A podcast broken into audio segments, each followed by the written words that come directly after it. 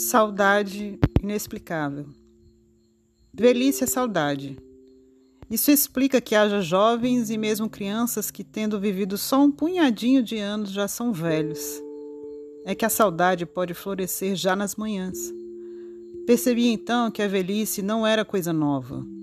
Ela tinha morado sempre comigo. Eu tinha saudade sempre, mesmo sem saber do que.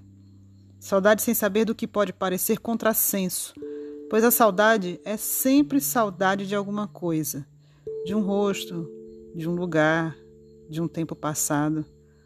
Você nunca sentiu isso? Uma saudade inexplicável de algo que não sabe o que é. A saudade aparece então como uma tristeza no seu estado puro, sem objeto. Quando você sentir isso, não se aflija é que os seus olhos estão andando pelos bosques misteriosos onde nasce a poesia. São os bosques da saudade. Todos os poetas já nascem velhos. Rubem Alves